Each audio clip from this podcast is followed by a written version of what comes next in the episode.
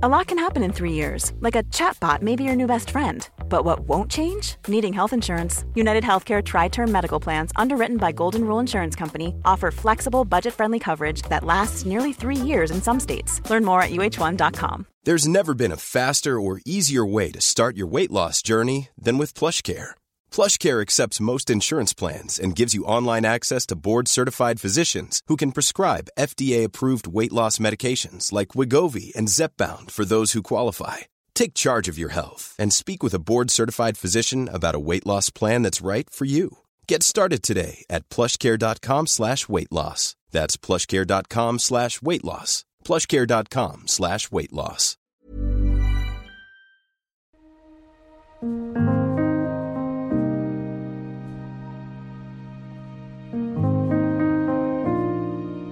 This is Paul Hawksbee. and Andy Jacobs. And welcome to a special podcast as we celebrate the life of our great friend Andy Smart, comedy store player, ball runner, cheese chaser, Cresta runner, Farnborough fan, and above all else, lovely man and a, a good friend to both of us, who we suddenly and tragically lost two weeks ago at the age of just 63. Yeah, it's Andy's funeral today, hence why we're not presenting the show this afternoon, but we thought it was an appropriate time to reflect on some of our favourite memories of Andy's many hundreds of appearances on the show after the last two decades, over the last two decades, I should say. I mean, there was so many times when you know we'd be doing an outside broadcast and we're saying we've not had Andy Smart in for a long time because mm. he was always guaranteed gold. He'd always have a story, whether it was an old story or whether it was something he'd recently done. Good stories and good atmosphere. He created a good Yeah. atmosphere because he was so so much fun. He was a great giggler and he, he always contributed, which is why we always had, uh, we always loved to get him on. And I think why he was very popular with the listeners. Um, as you said, that, that kind of atmosphere he created. So And- fantastic sporting knowledge, Andy. Yeah, He no, he was. absolutely did. You know, he loved sport. He was someone who kept kind of weird hours because of the comedy store. Mm. So you'd often see him sort of uh, wake up in the morning and see he'd been tweeting at three o'clock in the That's morning, how I watching know about the World Series and things Yeah. like. I'd see Andy's tweets. watching baseball live. Aussie Rules was another great love Yep. of his. He Yep. was uh, into that. But um, you knew him uh, longer than I did because you worked with him for on Channel Four, didn't you? Yeah, um, funnily enough, on this year, I'm just looking at a text that I sent to him because he did a thing about it being 35 years since he presented the Super Bowl. Yeah. This was in February, and I, I said to him, Blimey, I can't believe it's 35 years. I shall go and have an iced coffee to celebrate, or a coffee with ice in it. This is a story about how. The thing is, I'd only met him six weeks earlier. I, I ended up. I wrote. It's a long, complicated story, but he was doing the Channel 4 American football. And although they were doing it okay, they were making a lot of factual errors. And I hmm. knew a lot about the sport. So I wrote to Derek Brandon, who was the producer, and said, I, Look, I can help these guys. Yeah. I think they're good, but I can help them. So that's how he got. And then six weeks later, I was out in San Diego doing the Super Bowl with them, standing at the back of the. This was him and. Angelo, the Vicious Angelo Boys. Bella, yeah, that's right. They were they were kind of street performers. They, They won Street Performers of the Year. They were brilliant, weren't they? Absolutely brilliant. And their guest, I mean, and they were quite punky looking at the time. Yeah. And their guest was the ultra straight Miami Dolphins legendary coach, Don Shula. Yeah. It was such a mad combination, really. And the, So the- those two sort of dicking around and Yeah. very straight Don Shula, And Don Shula looking at them and thinking, mm, mm. nonplussed, wondering And- what was going on. And my mother at the time, it was in Miami, and my mother at the time lived in Miami, and she liked coffee with, she'd put a cube of ice in it to cool it down. Right. so Don Shula, I was like the, uh, not only was home, I was kind of the runner on the show as well. Right. So Don Shula wanted an iced coffee. Yeah. So I brought him back a coffee with a cube of ice in it. He such a ridiculous look. Yeah. We always had that joke together. So Yeah. yeah, it was fun. Well, it was I only kind of got to know him through through you because Hmm. when we first started doing the show, you said, "Oh, Andy knows his sport; he'll be mm. good." And I think we got him in to do a couple of American sports things. Yeah. and then of course because of his love of Farnborough and he was into his football, and then he just became this I kind remember of. very early uh, um, one of the St Patrick's Day in a pub in London with That's him. right. I think that was one of the earliest Yeah. OBs we did with him. Which Yeah, was and I remember Paddy Power and him. and- Finishing the show at four, I think staying in the bar to about 10, 11 with him. So uh, he never said no to anything. No. I think that's what he always, every opportunity that came along, on the off chance it could lead to something else, he said yes to, and that's he kind of lived. He said his yes life to that. life. He did. Yeah, it's uh, it's an amazing way. It's a tough way to uh, to live it because you take a lot of risks. But he was a bit of a risk taker, wasn't he? Absolutely. We'll so really we're going to reflect that. You'll hear a little bit of Cheltenham because what we've decided to do is take a look back over some of our favourite moments, and ultimately. It, it led to a book deal because he contacted us one day and he says, I had a publisher come to me. They've heard me on your show a few times and they want to do a book. It's incredible, isn't it? Um, so that's it. It came about. It was his autobiography, 2019. It was called A Hitch in Time. And uh, we got him into the studio to obviously talk about it once it was published. And uh, let's just kick you off with this story. He was telling us about the time he was studying at university in Liverpool and how it regularly took him to Anfield to watch Liverpool play. Station A, which was sort of the central Liverpool police station, uh, on a Saturday morning, we, if you we found that if you walked up and down between about ten thirty and eleven, they'd always want someone for a police line up around there, and you used to get two pounds for a police line up. And uh, me and Jed Smith and Jed McCormick, we used to go and the police would come out and go, "Oh, not you three again! All right, come on then." And we'd all go in, and then we'd stand in the line, and, and me and Jed would have competitions to see if we could get picked. That's not a good thing, is it, really? It's not clever.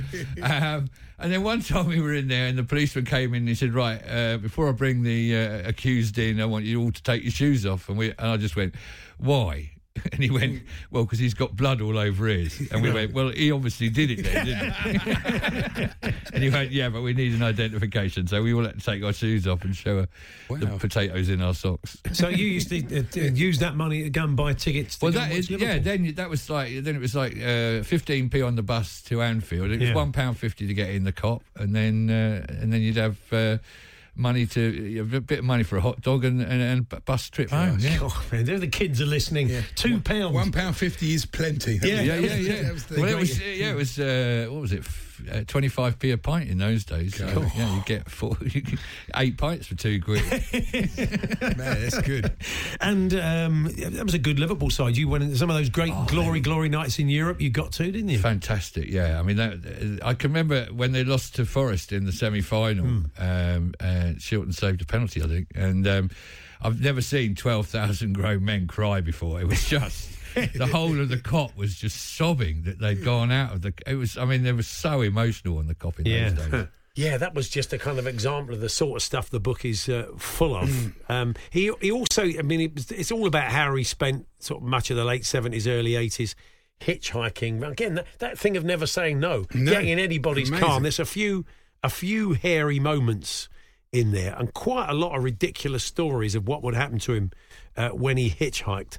The main story is the, a hitch that I did in '82, which was uh, I, I I had this unrequited love affair with this woman who didn't really want to know anything about me, Yeah. and uh, we'd had the riots in Liverpool, and it was a, it, it, it was 45 percent unemployment in Toxteth where I lived, so it was just I needed to I needed to get uh, out of Liverpool, so I decided to sell everything and and hitchhike around Europe uh, for the summer and it was the uh, Spanish World Cup. So I, I, I- on my birthday, the sixteenth of June, it was England versus France in Bilbao. So that was the main Yeah. aim of the of the trip. So I set off in at the start of June and just sort of headed south. Really, Wow, It's amazing, isn't it, to be able to do that? And you've met along the way. I mean, generally, you've met a few, you met a dodgy few weird, people. a yeah. few weird people, a few you- weird people, tell but your there- stories. You, you take something from every lift. I mean, that was Yeah. the joy of hitchhiking. I mean, it's, it's a shame that people can't do it now because uh, I think people are just scared now. But I mean, you got to meet so many different people. You got to hear different uh, points of view. You got to to learn things from almost everyone you who gave you a lift would tell you something interesting, and um, and I. I, I I used to get bored of saying, telling the same story over and over, so I would just make it up that I was like a dry stone wall builder, or I'd tell them that I was a mole catcher, and I was, you know, there was there was a big infestation down in Norfolk, and that's where I was headed. And I was But just- people take you in, don't they, at different times? You know, you, they, they say where you're headed for. It's a cold night, and people say, "Oh, look, come and stay at our place." And there'd be a concern about doing that now, but Yeah. you know, you were mm. trusting, and you did that, and generally, you, Well, you came up came up I mean, I was you? I was in a position of privilege, being you know a, a, a white male, but Yeah. you know I, I don't think there were as many wi- women hitchhiking, but it was. Um, yeah, people would just uh, just say, "Look, you're not going to get a lift. Why don't you come and stay?" And it was uh, there's a couple in the book, and one of them was uh, um, I, I was hitching back from my first ever Edinburgh, and um, I got picked up by two young lads, a guy called Billy and his and his brother, and they said, "Look, you're not going to get a lift past Selkirk. That's where we're going. Why don't you come and stay at ours?" And it was a big house with, and they took me in, and it was like about one in the morning. They said, "Well, tell our parents that you're that you're staying," and they put me in the African room, which was this massive bedroom with like with like masks and shields Wow. and and and assegai on the wall, and um, they said breakfast at eight thirty, but I didn't have a watch, so I didn't know what the time was. But I could hear people moving about, so I got up and washed me washed my face and Yeah. hair, went downstairs, and there was a bloke cooking breakfast in in, in the kitchen in his dressing gown. And I said, uh, "Hello," and he went, "Oh, you're the uh, you're the hitchhiker then." And he turned around, and it was Sir David Steel.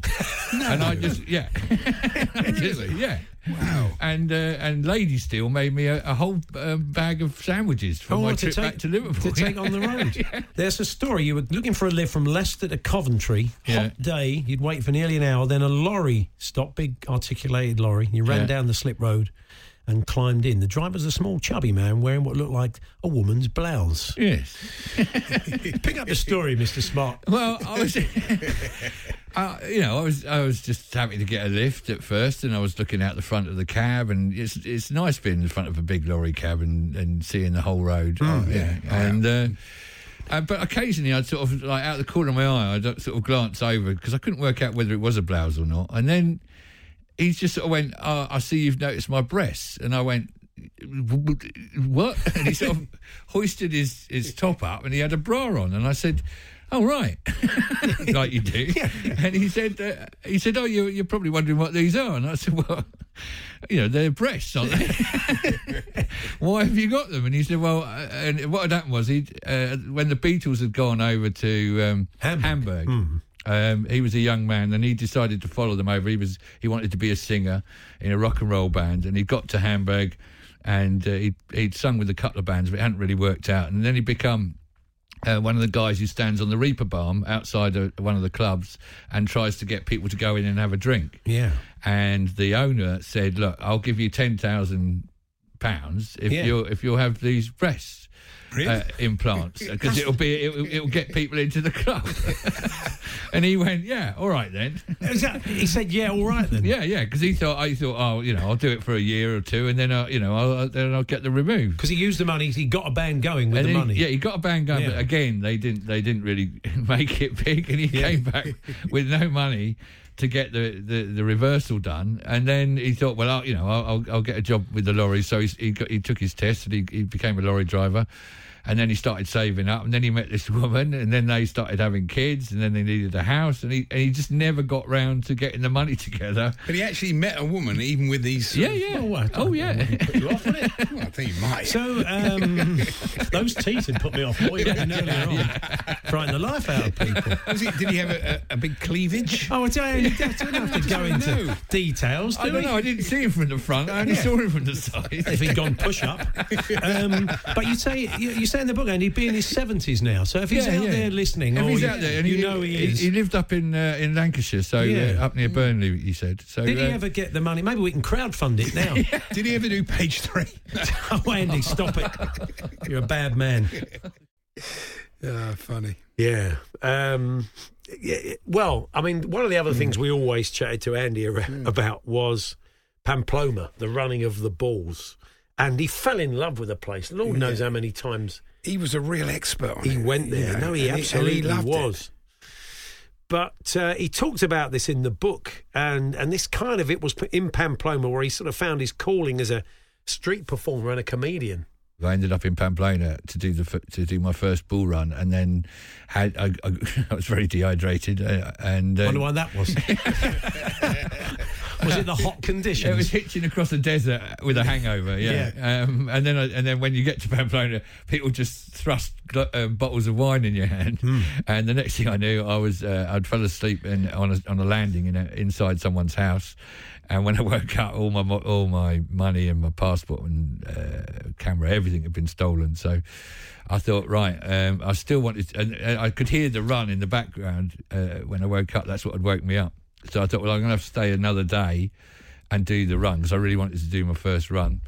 Uh, so I went to uh, the the police station, and I went to uh, someone very kindly lent me a fiver um, in, uh, in and I managed to sort of store my bag and get some bottles of water. And then I, I borrowed four oranges off American woman and uh, juggled in the square for eight hours and made about 80 quid. And I thought, which was a lot of money in those Yeah. days. And I thought, well, this is it. I've, I found my, my métier. I'm going to be a juggler.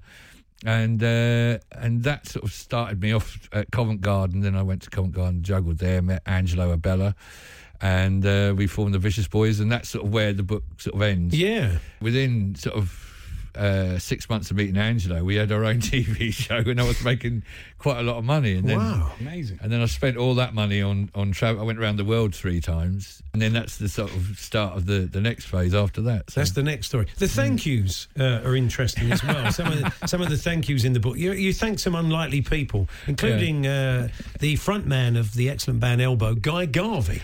Well, yeah, Guy was because uh, I uh, had about eight months living with Guy's sister Karen uh, uh, and two other girls in a flat in a house in Liverpool, and went to her wedding. And uh, because I didn't really know anyone at the wedding, she said, "Oh, could you look after my six-year-old brother?" And that was Guy.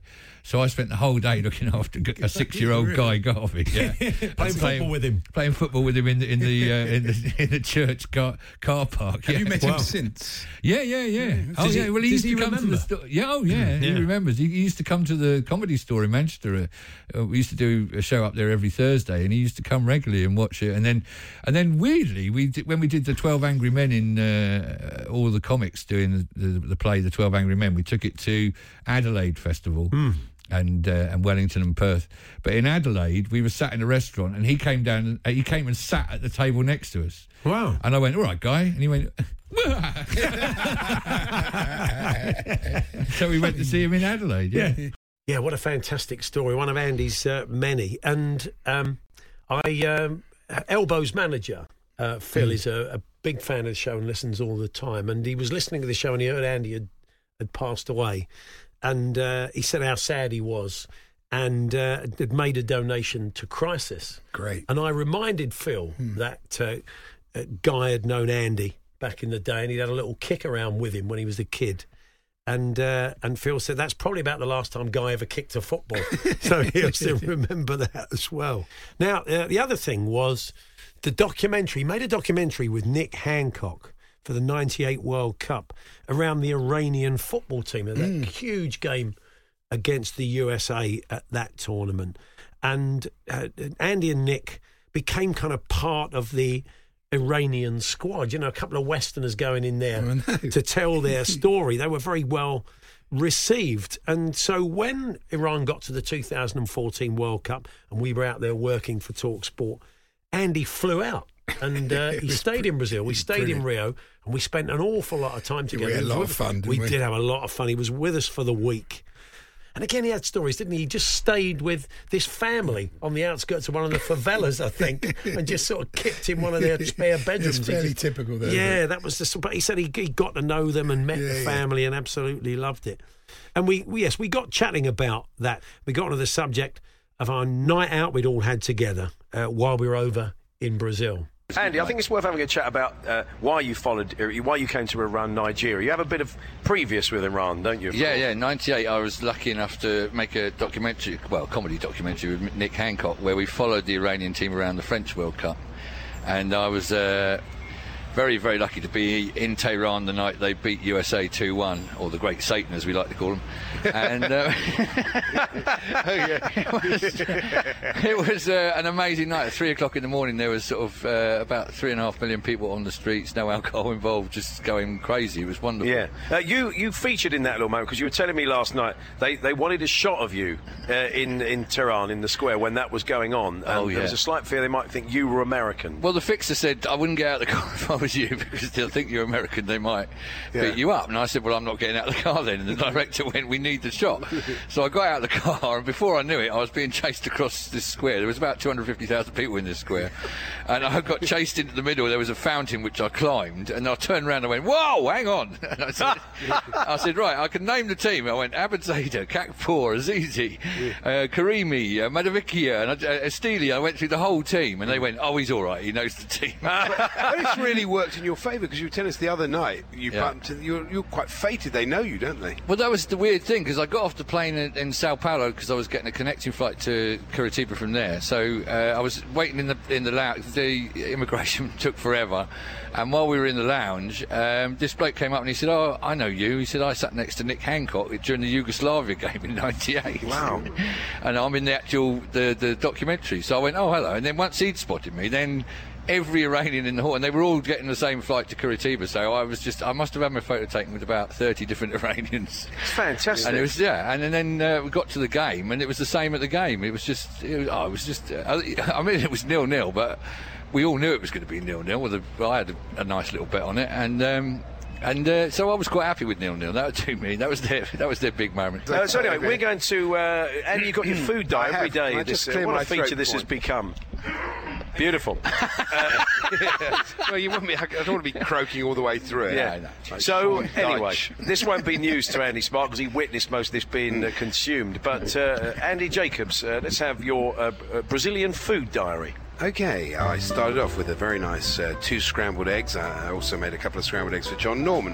Uh, I didn't eat them out of the pan, I ate them on a plate. That makes a change. You went out of the pan. You're like Cletus the other day. Terrible. with a roll. Then I had joined you at Budgens for a croissant, pan au chocolat. We go to all the best coffee shops. It's like, but it's their version of Budgens. They got a cafe It's out a the back. supermarket, It's the best go- coffee we've found since we've been here. It's really mad. It's really Oh, mad. on the corner over there, you get a glass of instant. it's not great. Not that we're complaining. We're not complaining. No. Where I had a croissant and a pan au chocolat. Uh, then at lunch with Mark Saggers, we had meat samosas and prawn croquettes, which were rather nice. then during the, uh, they were. This is what they want, isn't it? This is my hope The people bit. from Sony are listening. Oh, yeah. This next And bit. During, during the game, uh, I ordered a cheesy donut. Yeah. Oh, this was weird because it's basically donut dough. It tastes just like a donut. Sweet, it's sweet dough. Yeah, and when you bite into it, instead of jam or custard, a massive or- lump of it's a massive cheese. lump of hard processed cheese. I removed- Uh, which Andy removed surgically with his hand, like he's taken someone's appendix out, and dumped on the plate with his hands and said, "Does anybody else want that?" no, surprisingly not. not till it stops sweating. anyway. yes, I, I removed the cheese and Yeah. used, used the donut to absorb the beer. Yeah. So that was quite good. After, to an extent, anyway. More, more of that to follow. to an extent. Then uh, in the evening, uh, having avoided the moose and telling him we weren't going anywhere, we popped along to too harsh, this Andy. You're too. Just don't be. You can be too honest. Galetto Sats, which is uh, one of the well we'll hear about. it. I don't want to say what we said. It's a lovely chicken restaurant, Yeah. and uh, it's not unsurprisingly, I had chicken. Yeah, that's And, right. uh, We had three whole chickens. We had between three. the of us. It was a spring chicken, which allowed me to come up when he came up and said, "Oh, you're no spring chicken. Actually, you are. You are a spring chicken." Yeah. and uh, talk about a carbo. Yeah, we had spring, and they had chips with it, rice. There you go, get enough carbs there, mate.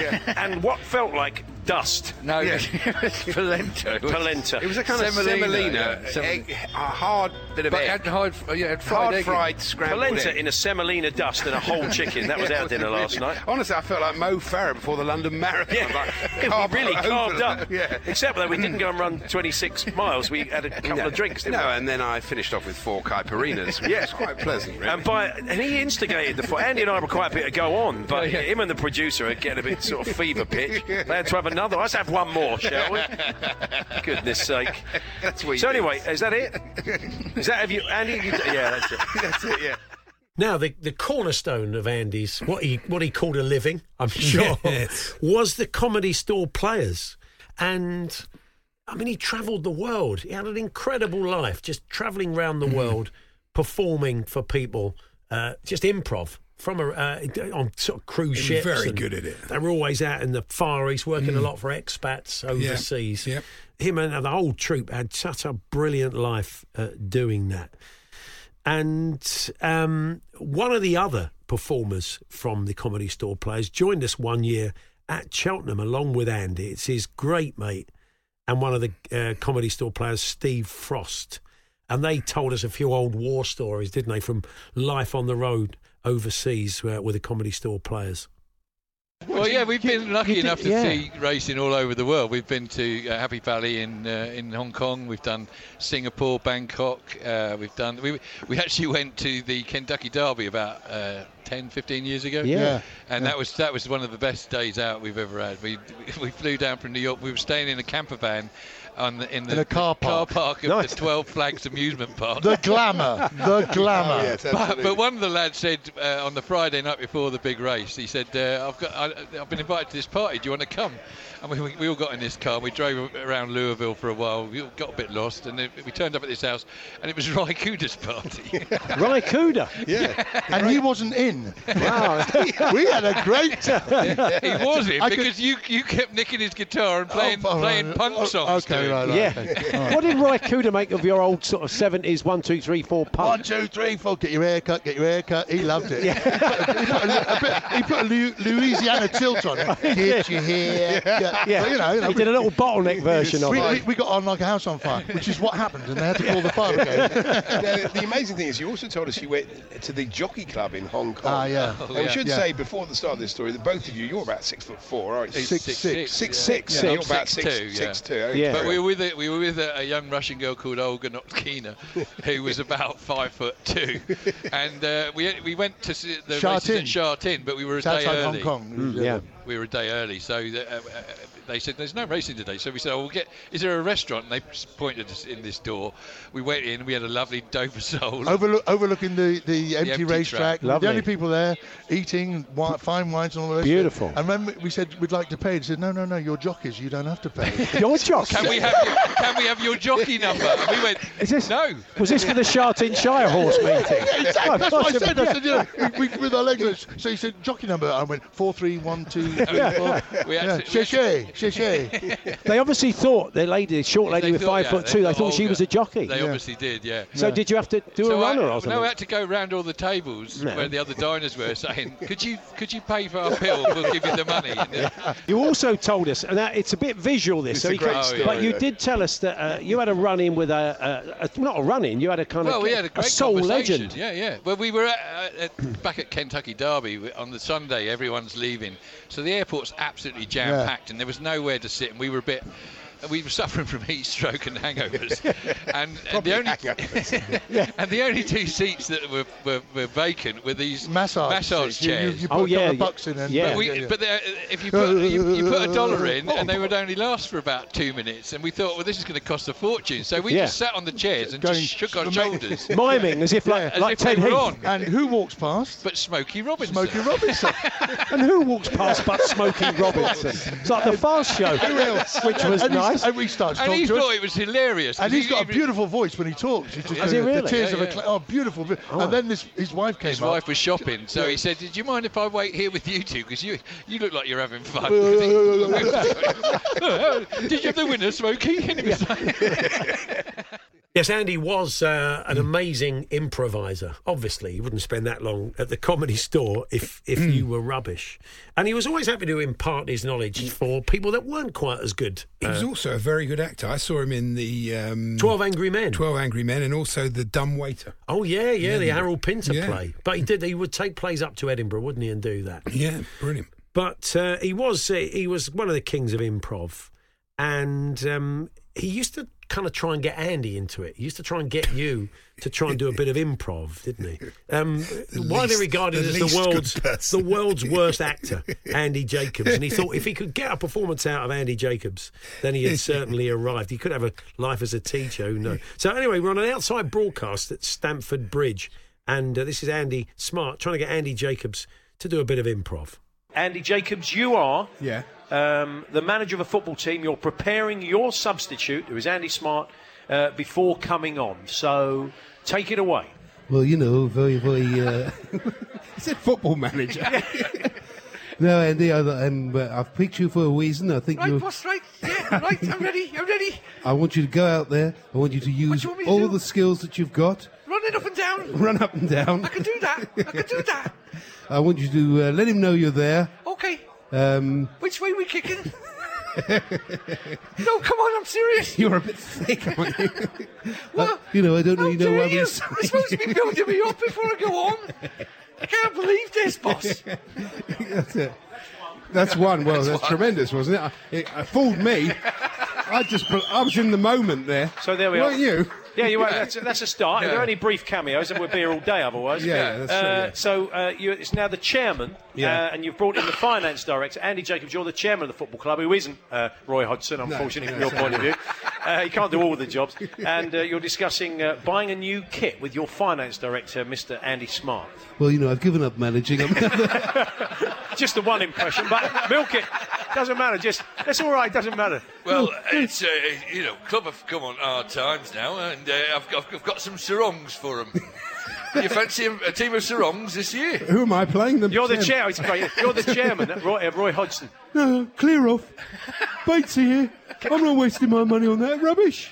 All right, then. Uh, well, maybe I could come up with uh, a couple of T-shirts with uh, with Team Crest on, and uh, and uh, some shorts, some nice Bermuda shorts. How much are they going to retail for? That's a good Ken Bates, though. It's a, memories. There's, there's a few people around this place who are working here. He was here. They're hiding under the tables, including me. So yes, as you can hear, Andy uh, Jacobs is quite a terrible actor, Absolutely. but Andy Smart, as as, as Andy Jacobs just said, was a very good one and had performed all over the world. And uh, they had this regular gig, didn't they? Used to do every year at the Globe, Shakespeare's Globe Theatre in London. Oh, he loved that. Yeah, I mean they did a they did a few of those kind of. They used to do the Regent's Park as well at times, didn't they? But the Globe was one they absolutely coveted. And uh, Andy one day told us about um, how that came about that gig, and also how he played a bit of sport with a Shakespearean actor. It's, it's my favourite gig of the year. I mean, it's great fun playing at the store, obviously, every Wednesday and Sunday. Yeah. It's, it's, it's, uh, it's the sort of National Theatre of Comedy. But to play the Globe, where you're in the middle of the stage, you're you're not more than uh, 50 feet from any one of the 1,400 people that are crammed in there. So Hmm. it's and you've got 700 people in the in the in the, the courtyard bit, Standing. just standing Yeah. in, the, in the rain, by the look of it, and no umbrellas allowed. Because that, that would spoil the view for the people behind them. When we first did it, um, back in it was uh, it's our twentieth year there this year, and um, Mark Rylance chose us to, to sort of come down and do the show there because he saw us at the store and said, "Well, that's how they would have done it." in What's the he got under that hat? I know I can't talk, but what is, Yeah, what is under there? what Do you think he keeps his his hat? sandwiches Well, under it? Tin of pineapple chunks on I, there. I haven't seen Have you ever but- seen him without it? Uh, yeah, yeah. Yeah, Oh, yeah. That was right. well, when, when, when we first went down there, he used to say, right, on, uh, before the show, he'd say, right, we'll have a, we'll have a game of um, heading tennis. And we go, what? And he go, well, this is how we warm up before the, the before Head the tennis? Yeah, they, what they do is they, they get a, they close the, the, the doors on the, the mm. theatre and they they run a, a, a rope from the stage to the middle door and tie it round the handles and they, they use that as a net. So it's about sort of neck height for me. And then they play sort of like it's only allowed to bounce one side, but you can play it off the galleries and every, he had all the- it was It was all like these real head tennis. it was like real head tennis in an, in an you know proper Elizabethan theatre. So Rylance doesn't wear the hat when he. No, he, doing don't, he, he didn't wear the hat when he played that. No. Peter Check style hat he wears. yeah, that's right. Yeah. Yeah, the amazing thing was, whenever you sat hmm. down with Andy and he started telling a few stories, he had just met so many people, wouldn't he? You'd like mention him any any actor, anybody, say, "Oh yeah, I met him once. I was in." And you know, they were just br- brilliant tales that he always came up with. Well, coming up in a moment, we'll continue uh, over some of Andy's maddest sporting adventures, as well as his work with the amazing homeless charity Crisis, and of course, the times we spent at Cheltenham together. Ready to pop the question? The jewelers at BlueNile.com have got sparkle down to a science with beautiful lab grown diamonds worthy of your most brilliant moments. Their lab grown diamonds are independently graded and guaranteed identical to natural diamonds, and they're ready to ship to your door. Go to BlueNile.com and use promo code LISTEN to get $50 off your purchase of $500 or more. That's code LISTEN at BlueNile.com for $50 off. BlueNile.com code LISTEN. Millions of people have lost weight with personalized plans from Noom, like Evan, who can't stand salads and still lost 50 pounds. Salads, generally, for most people, are the easy button, right? For me, that wasn't an option. I never really was a salad guy. That's just not who I am. But Noom worked for me. Get your personalized plan today at Noom.com. Real Noom user compensated to provide their story. In four weeks, the typical Noom user can expect to lose one to two pounds per week. Individual results may vary. Flexibility is great. That's why there's yoga. Flexibility for your insurance coverage is great too. That's why there's United Healthcare Insurance Plans. Underwritten by Golden Rule Insurance Company, United Healthcare Insurance Plans offer flexible, budget friendly coverage for medical, vision, dental, and more. One of these plans may be right for you if you're, say, between jobs, coming off your parents' plan, turning a side hustle into a full hustle, or even missed open enrollment. Want more flexibility? Find out more about United Healthcare Insurance Plans at uh1.com.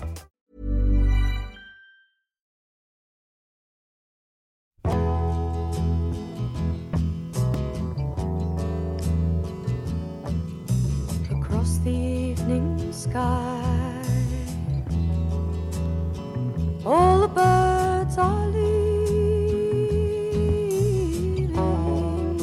This is Paul Hawksbee. And Andy Jacobs. And you're listening to a special tribute podcast to our uh, great mate Andy Smart, who we lost just over a couple of weeks ago. Now, um, not only did he uh, he watch a lot of sport, he got his hands dirty, didn't he? Yeah. He would uh, he would just get right in there. We mentioned Pamplona and his love for Pamplona a little bit earlier on, and he was a regular on the show when he was over there, telling us what was going on at the running of the bulls. And this is an example of that. So he joined us live from Spain uh, when the event was actually on. The very first one was 82. That was my first run. And uh, 62nd this morning. It was very quick this morning. It was 2 minutes 11, which is very, very fast. I was going to say, do you do you have to run for two minutes and eleven? That's quite a long time. No, no, no, no. Oh, no, no, no. no, I, I just, I, I, I ran about five yards today. And So they should have a kind of vets run with a very old ball that just sort of has a little meander, and and all you all you six sixty pluses all kind of wander along, a good idea. wander along as well, Yeah. pat it on the head as it goes past you. Yeah, yeah, a, yeah, a do- a donkey with some horns on. Yeah. Um, you'd say every year when we speak to you about it, you know, you get a lot more kind of tourists thinking, yeah, that'll be a fun thing to do, and then you see you see the look in their eyes when uh, when you know that they know the ball's been released and it's about to come round the corner. Yeah, there were some young there were some young American lads this morning, and uh, I said, "Is it your first run?" You could tell by the, just the way they were shaking, and, I, and they they said, "Yeah, yeah. Uh, uh, have you done it before?" I went, "Yeah, it's my 60 second." And they just went, "What?" yeah, it is. It is an incredible thing. I like the way it starts. The uh, the referee he, he fires a rocket into the sky. It's sensational. I know, yeah, yeah. He fires the rocket, and then he fires another one to let you know that they've all left the pen. So you want them, you want the two rockets close together. Uh, so you- you're, you're actually counting the, the seconds between the two rockets as, as you're sort of jogging into place where you want to start your run from. and then people people run from Estafeta or um, there was uh, Gus, my, my mate Gus. He's, he's done 208 runs, but he goes to all the different because there's lots of uh, bull runs all over Spain, and he's he, he goes to uh, about five or six a year. So he's done 208 runs this morning. God. It's very interesting because everybody's wearing white, but there's a bloke here wearing a, a red shirt with number one on the back, and the bull's just caught him. You think red's the last colour I'd wear in front of a bull. Is that a fallacy or not? Eh, yeah, yeah, because they're they're actually colourblind, so they can't actually see any colour. So it's all it's all black and white to them, and um, they, so they they just go for movement. They've got very poor eyesight. So They're, they're not big fans of that's why- snooker. They don't watch balls. Don't watch a lot of snooker. No, what a thing to say. Do they? Uh, they're sitting there saying, "Oh, he should have screwed back more on that one." Yeah, not great. Not great positional play there by Maguire. They're big. They're big fans of Humphrey Bogart, though. Yeah. And it- what all the shops along the side? That can't be good for business, really. Well, they reopen after the run, I would imagine. a lot of trade during. Well, you wouldn't. Yeah, you, it's not a time to go down, go down, and do your shopping, is it? Go and get your, go and get your paper and your Mars bar. Just, that wasn't just the ball running. We always got Andy involved in. No. Um, the other big event that he sort of took live for us for quite a few years was the Shrovetide Tuesday football in Ashbourne in Derbyshire. We treated it like a proper game of football, didn't we? He was Yeah. great. He was our reporter. It's the uppers and downers. It's this huge game of football. Hundreds of people playing, trying to get uh, the ball. It's kind of a ball. There's a river involved. That's right. Yeah, people's front gardens. It's absolutely the maddest game of football ever, and we wouldn't have had anybody else uh, cover it for us because Andy got right in there in the hug, didn't he? Right in the We kept going back to. We'd come back to the studio, go back to him. And That's right. Yeah, just during the course of let's go back to Andy's. It was always quite a low scoring affair. Yeah. But uh, anyway, here's a selection of Andy's updates into our show from 2015. Uppers and Downards. I'm playing for the Downards, and we've got a lovely day for it. It's absolutely beautiful. I mean, it's, I, I, it's the warmest uh, game I've ever played in. There's normally two foot of snow on the ground, but the the pitch is a bit like Bradford's. It's uh, got firm parts, and uh, there's uh, very muddy areas in the, towards the goals. Uh, it's uh, yeah, it's, it's it's a lovely day for it. Have you got the team lineups for us? Yeah, Andy? can you run through the Can two through run through the two sides in the formation? We'll be here to about half past five. How many aside is it, Andy, roughly? It's it's about 400 a side, but there's probably only about 100 at a time actually in the hug. Okay. So uh, and then there's about 4,000 people watching around the outside of the hug. Right. So it's uh, it's a big deal, and uh, it nearly it did actually nearly didn't happen this year Yeah. because uh, the insurance uh, is a problem. But uh, they've they've somehow managed to, to get that together, and it, it, it looks like we're going to have a lovely day for it. I'm very excited. Any goals yet? Uh, no, no goals. Uh, we've had. I've got some bad news. It's been through Memorial Gardens twice, even though we've been warned not to be in here. Oh no! Um, it was stuck. Uh, first, they got the the uppers got the ball out of the car park and took it up Madge's corner. Oh, and, dear. Uh, Don't understand that. Is Madge okay? it's the name of a road. Sorry about Yes, that. yes, of course. and then it was it was up against two cars who obviously parked there thinking that the ball would never go up that way.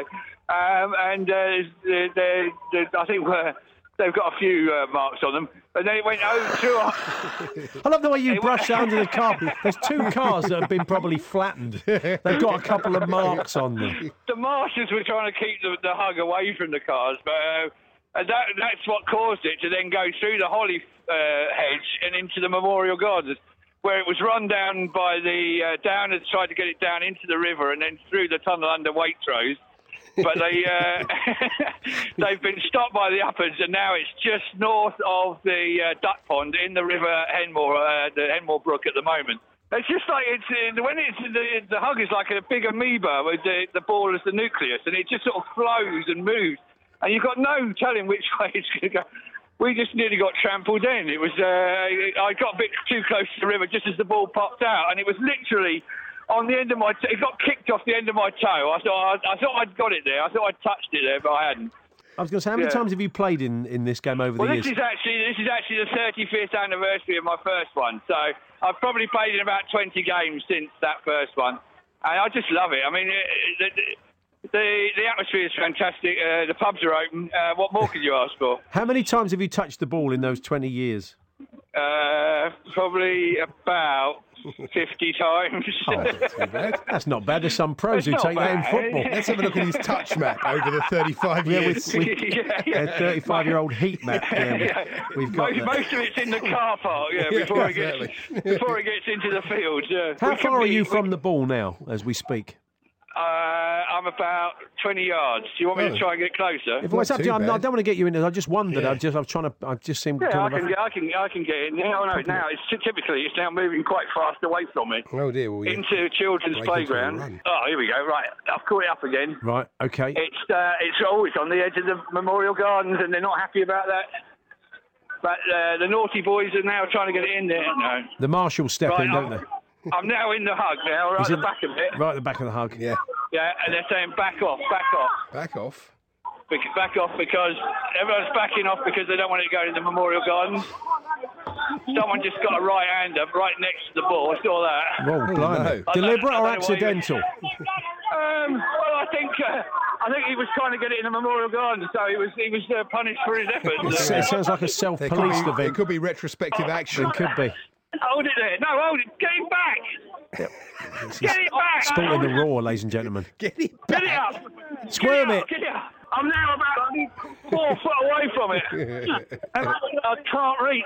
Oh, God, I'm coming out. Oh. Okay, out you Oh, come, dear. Andy. Out you come. We do appreciate you trying to get. Thanks very laugh- much. Much yeah, appreciated. The belly of the beast. me now. They're laughing at me. They're Oh, laughing. no. Don't let them do it. You get back in there and show 'em who's boss. No, I'm going for a fight now. That's.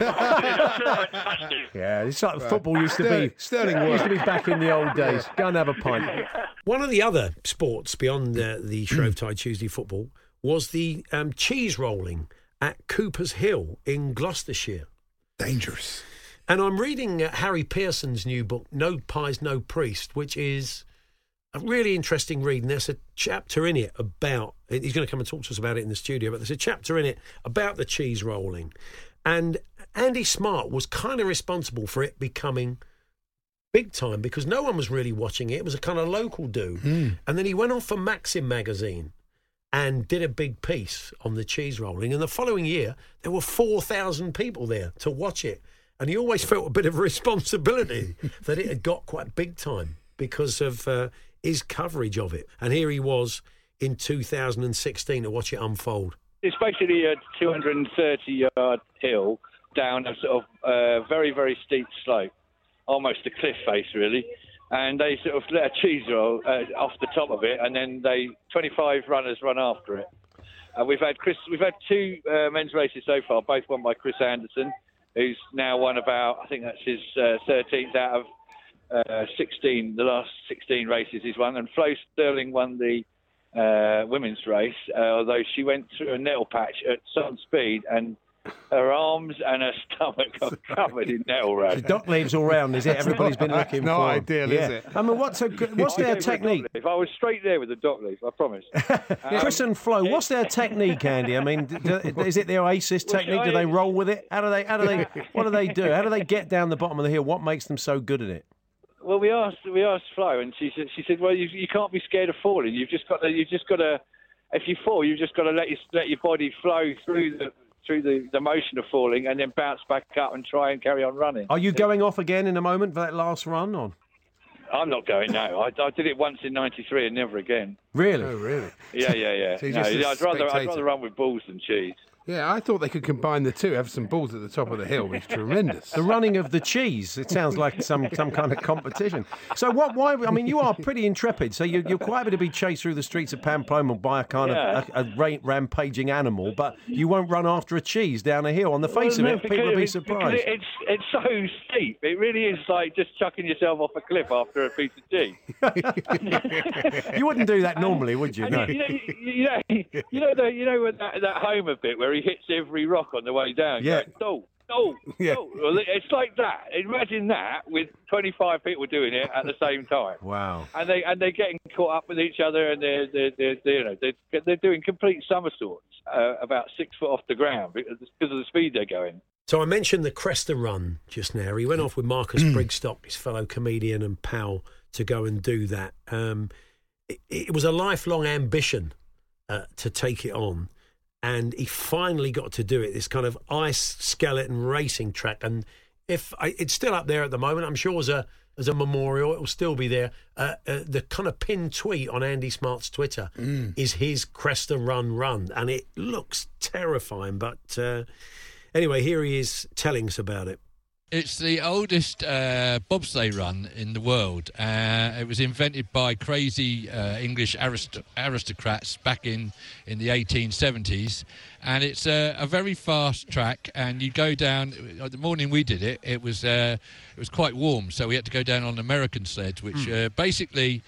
Uh, the sort of sled that you, you, you, see in the park, but Yeah. you're going down a proper bobsleigh run, and you're you go down head first. Your chin's about two inches off the ice, Wow. and when you come out of Shuttlecock, you, you hit stream, you take a right turn, and then there's a, a four, well, about a 500 yard straight track.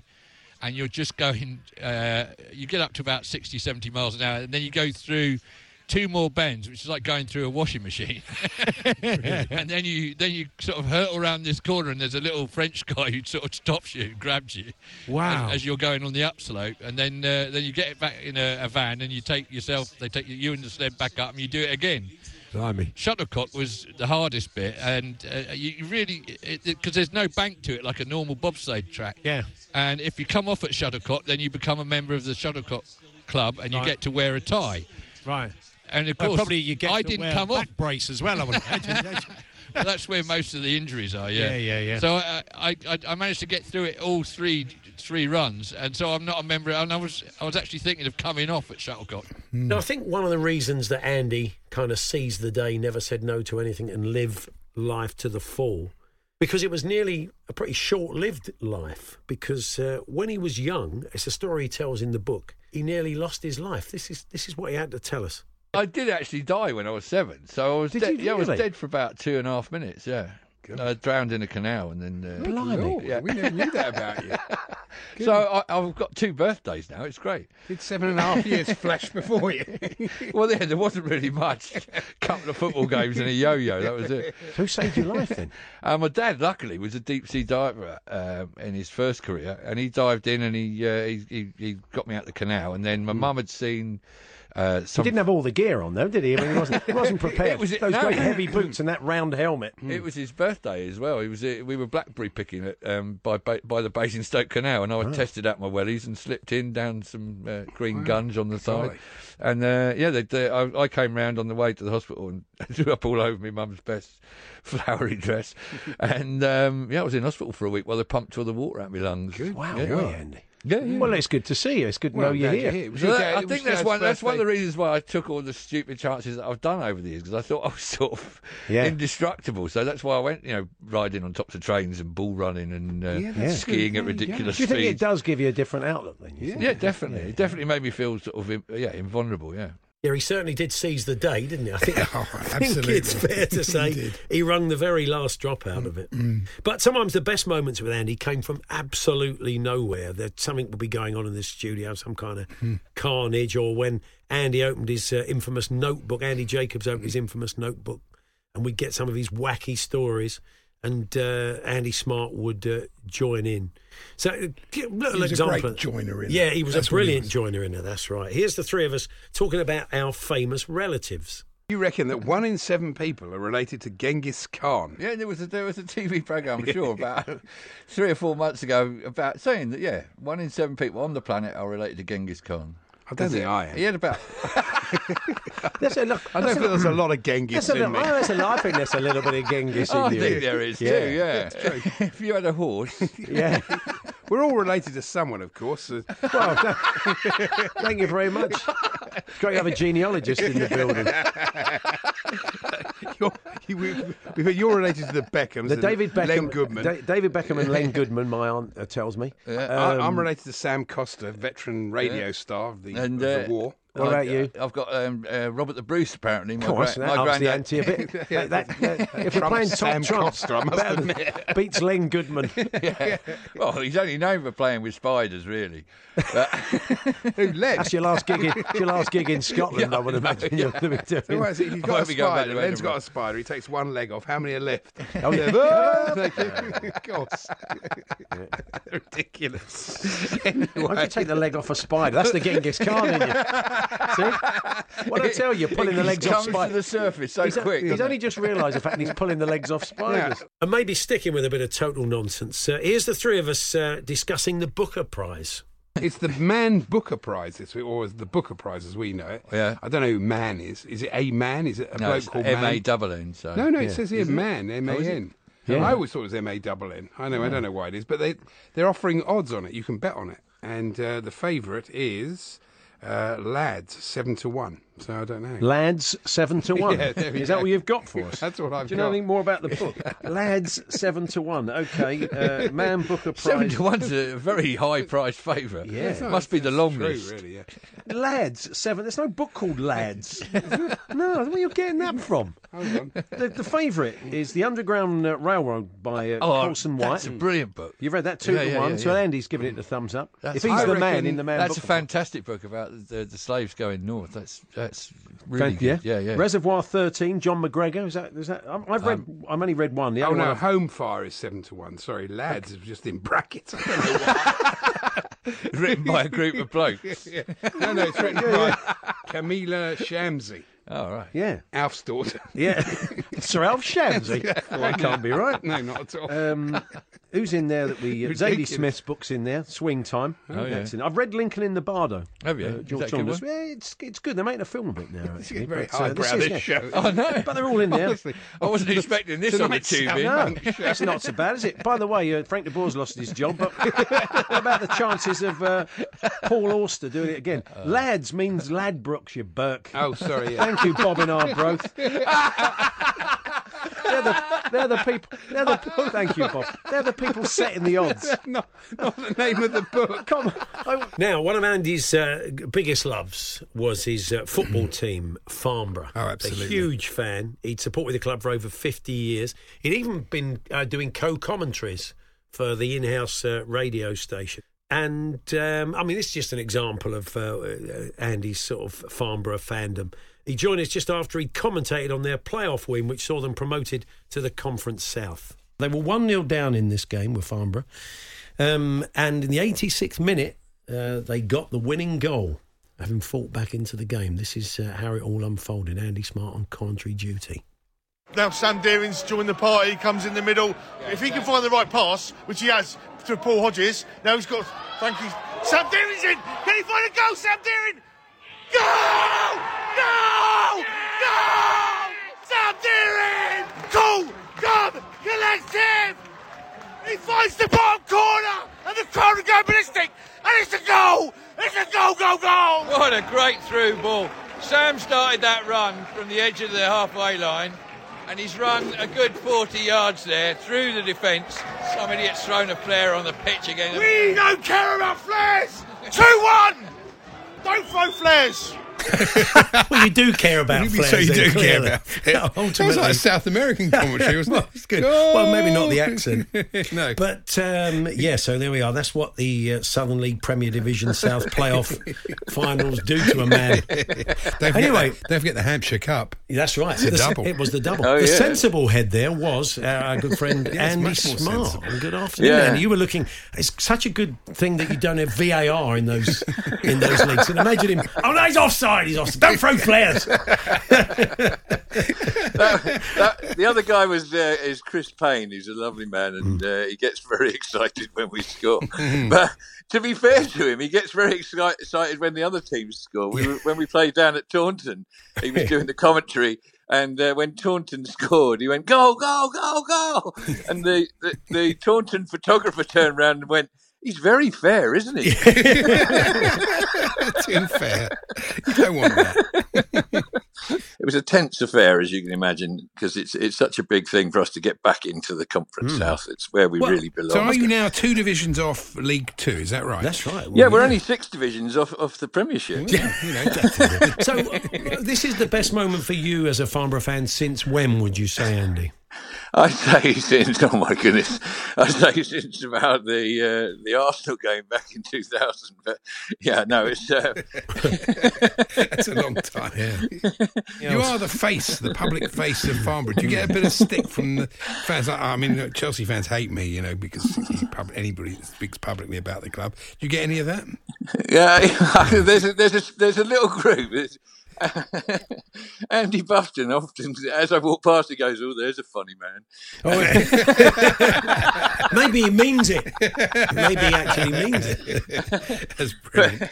no, but they're no, they're Hmm. all very nice to me down there, especially uh, especially John John who does the parking and, and Paul Pullen who does the who um, looks after the pitch with Kevin. They're all no, they're all they're all very nice to me down there. It's great. John who does the Like- parking. If you're when you're in the Premier League, you won't be able to talk about Yeah. John who does the parking.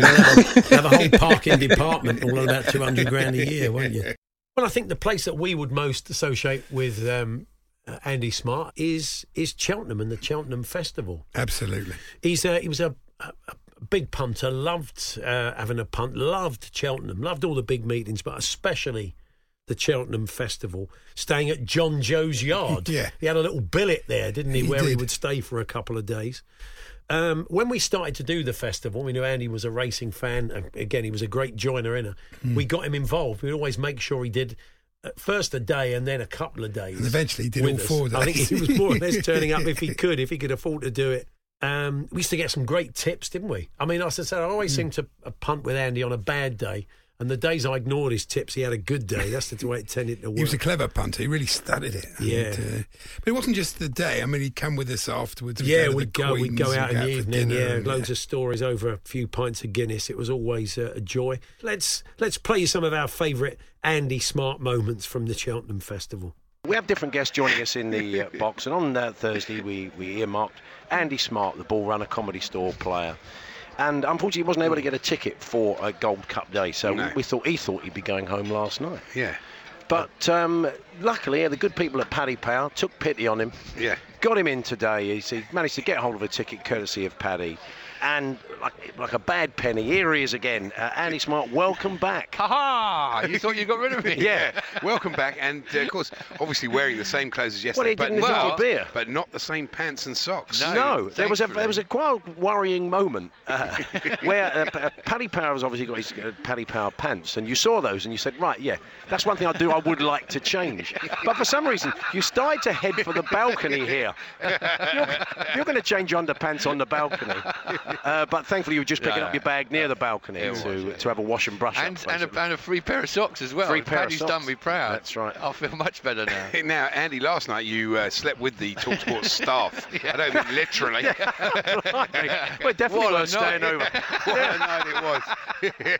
on the on the sofa. on the sofa, which had been slept on many times before because uh, the two cushions were sagging down either side of a, a wooden bit in the middle. So it was like sleeping hanging over a wall. Always very comfortable. Could be being part of one of those magician's levitation Yeah. tricks. Luckily, luckily, the 15 pints of Guinness made me sleep through it. Andy Smart has joined us. Well, this is the big one. Never mind the gold. Yeah, I mean, the Gold Cup is one thing, but Cheltenham's Reddish Face is Oh, a yeah. competition we've been holding for many years. Th- During Cheltenham Week, as we're here, we do see a lot of very red-faced people. I don't maybe it's I don't know if it's the alcohol, it's the blood Well, pressure. it's a I don't know what it is. combination of the alcohol, the country living, Yes. and the sort of blustery conditions. I mean, really, ideally, to More the alcohol. The person the judging it should be John Ruddy. He should be, really. but we, he- we can't afford John Ruddy. so a man that's won this competition on a number Many of occasions. years, yeah, many years. I'd say the Ruby Walsh of uh, Cheltenham's reddish face, uh, and that is uh, Andy Smart. Andy, you're judging this year. We Uh, just, I am, I'm yeah. not sure how good at radio this. You're going to look at five Well, it's quite good. I've got the Pantone colours up. Oh, So okay, You've right. got Flame Scarlet. Yeah. No, I'm going to start putting money on these. Stop it. Goji Berry. Goji Berry. What, what race is it in?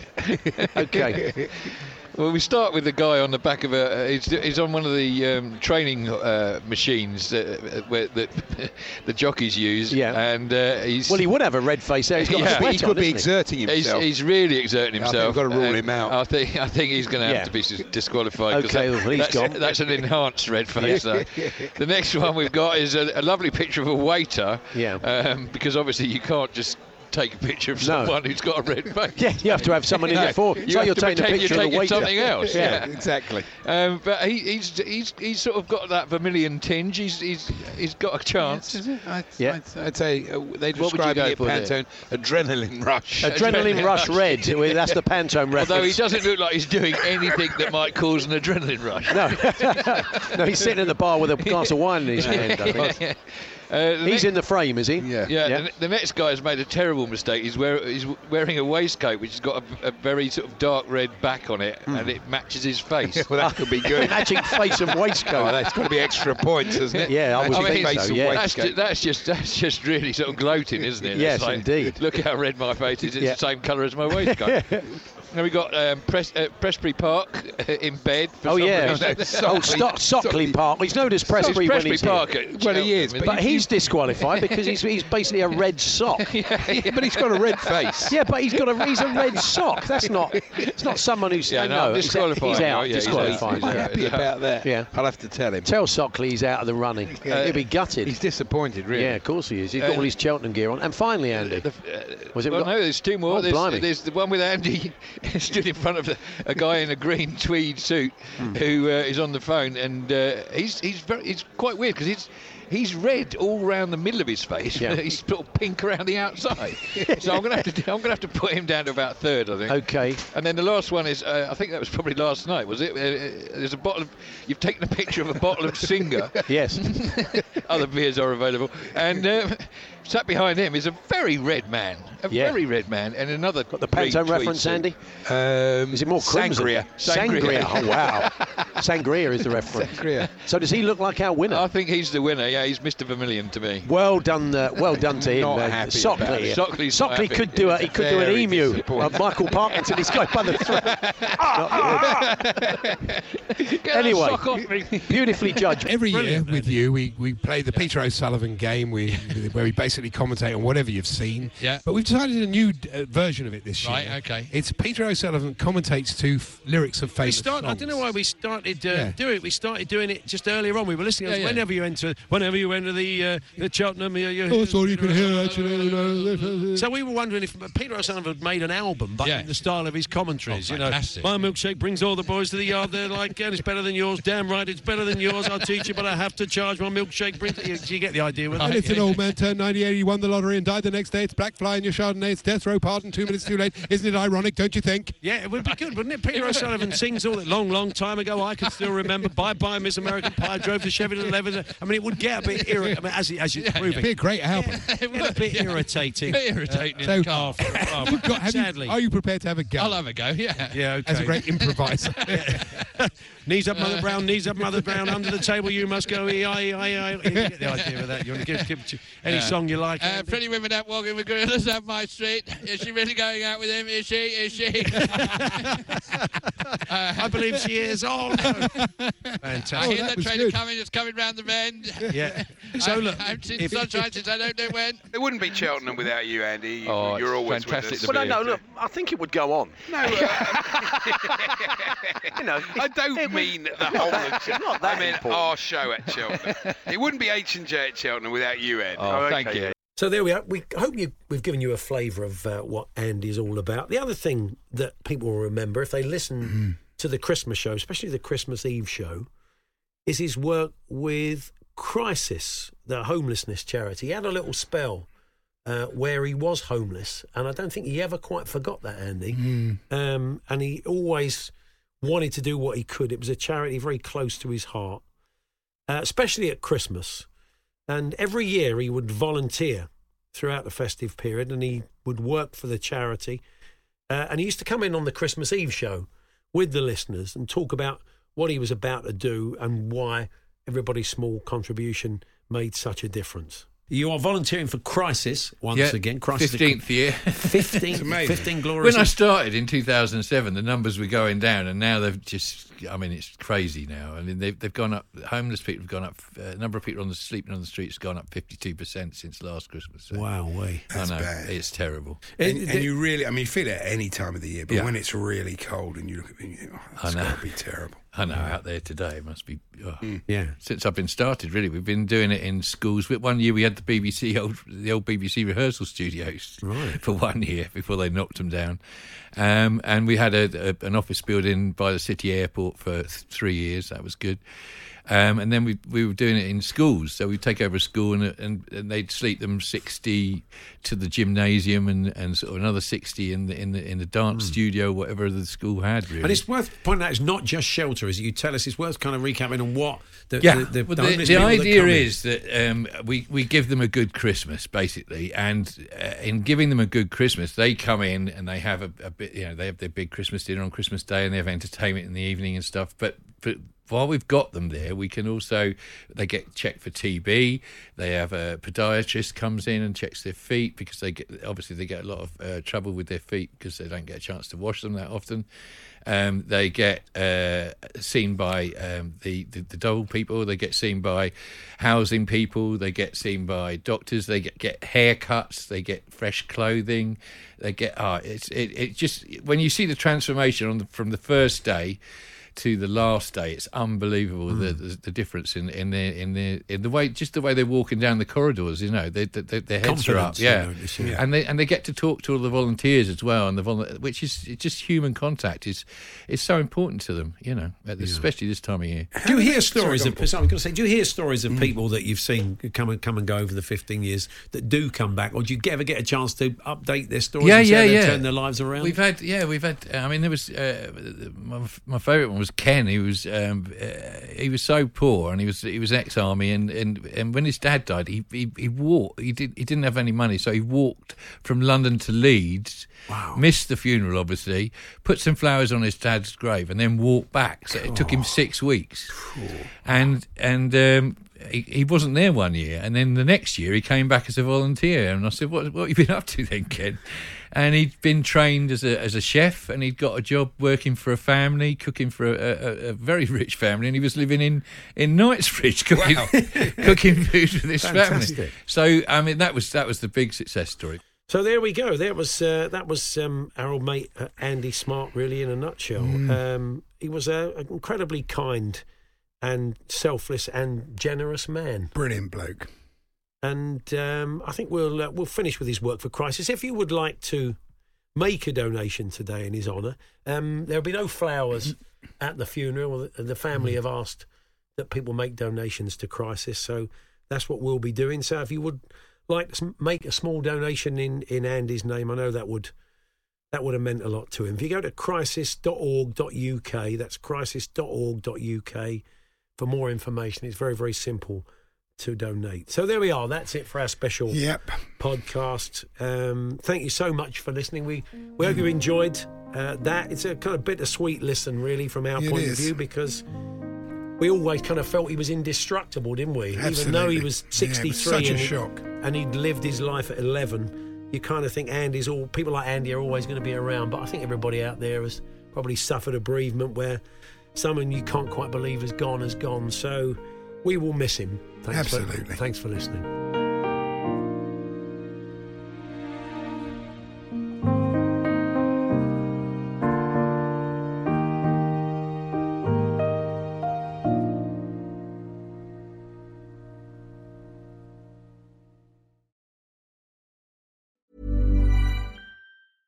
Normally, being a little extra might be a bit much, but not when it comes to healthcare. That's why United Healthcare's Health Protector Guard fixed indemnity insurance plans, underwritten by Golden Rule Insurance Company, supplement your primary plan so you manage out of pocket costs. Learn more at uh1.com. Mom deserves the best, and there's no better place to shop for Mother's Day than Whole Foods Market. They're your destination for unbeatable savings, from premium gifts to show-stopping flowers and irresistible desserts. Start by saving 33% with Prime on all body care and candles. Then get a 15-stem bunch of tulips for just $9.99 each with Prime. Round out Mom's menu with festive rosé, irresistible berry chantilly cake, and more special treats. Come celebrate Mother's Day at Whole Foods Market.